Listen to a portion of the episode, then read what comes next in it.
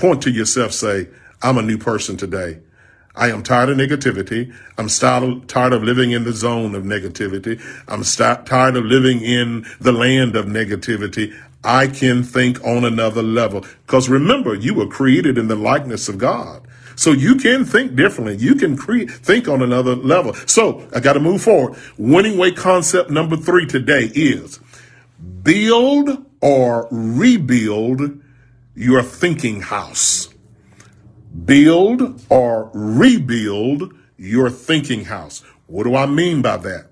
Matthew 7, 24 through 27. Let me give you a few scriptures because you've gotta, you gotta now build your house on a good foundation.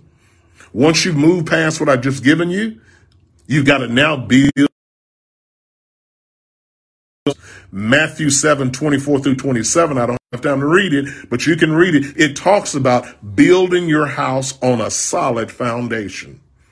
Ask yourself this morning, are you building your house on a solid foundation?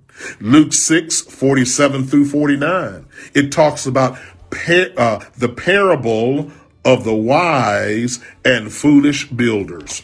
You don't want to be a foolish builder. You want to and this is all I can give you, is make sure that you have a good role model. And the best role model you can have is Jesus Christ.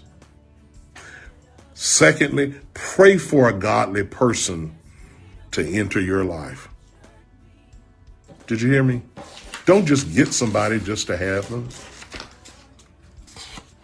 Thirdly, to that one point, solicit the Holy Spirit.